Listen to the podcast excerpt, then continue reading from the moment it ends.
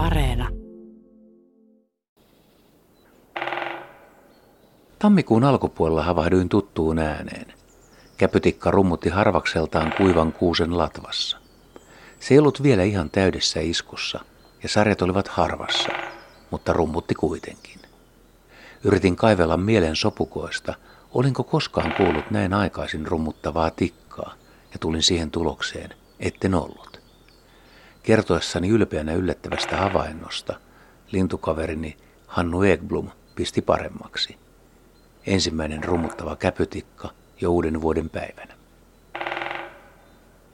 Tänä talvena kevätvirettä on ollut ilmassa poikkeuksellisen aikaisin, vaikka pitävät hän käpytikat talvirevieriä ja saattavat sen takia olla aktiivisia, varsinkin jos tikkoja on paljon. Käpytikkojen touhuja on tullut muutenkin seurailtua.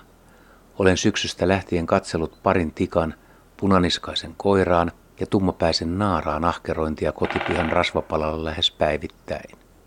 Ne ovat rengastettuja lintuja, jotka pesivät viime vuonna lähettyvillä. Käpytikat ovat siis paikkalintuja myös kaupunkipuistoissa. Varmaan pesivät myös tänä kesänäkin jossain tässä muutaman sadan metrin säteellä. Käpytikka on vahva kaveri ruokinnalla. Kun se tulee rasvapötkölle, muut linnut väistävät, mutta eivät jätä ruokintapaikkaa, vaan pikemminkin hyötyvät tikan vierailusta. Tikan hakatessa talia murusia tippuu maahan ja siitä muiden lintujen on helppo noukkia syötävää. Varpuset ja tiaiset käyttävät tilannetta heti hyväksi, mutta erityisen hauskaa on se, että ruokintapaikan antimilla käyvät hippiäiset ovat myös huomanneet tikan tarjoaman avun. Ne tulevat lähes poikkeuksesta paikalle, kun tikka on ruokailemassa, ja noukkivat osan putoavasta silpusta itselleen.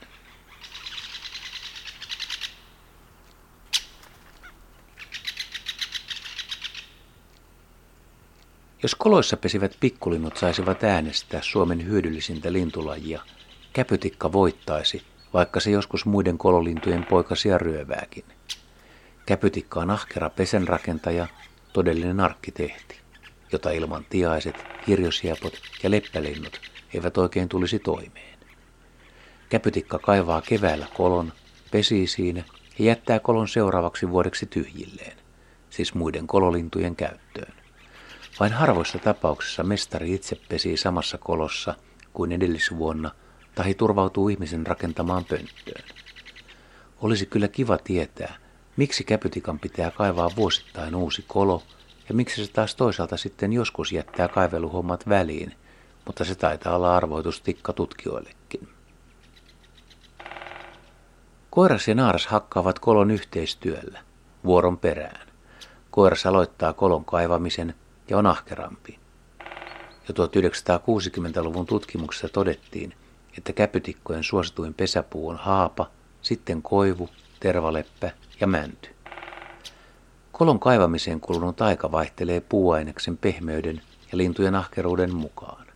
Kolo voi syntyä viikossa, mutta siihen voi kulua kuukausikin.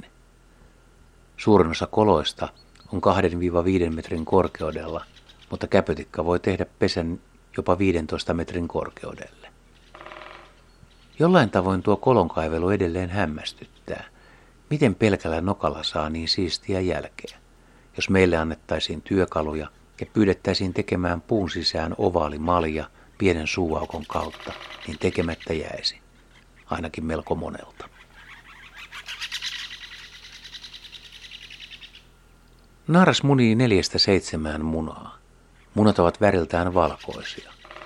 Käpytikan osalla voi puhua tasa-arvoista linnusta, sillä sekä koiras että naaras hautovat. Koiras jopa enemmän, ja se hoitaa pääsääntöisesti myös yövuorot. Haudontavuoron vaihdon voi nähdä, jos jää seuraamaan asuttua koloa. Puolta tuntia pidempään ei yleensä tarvitse odottaa.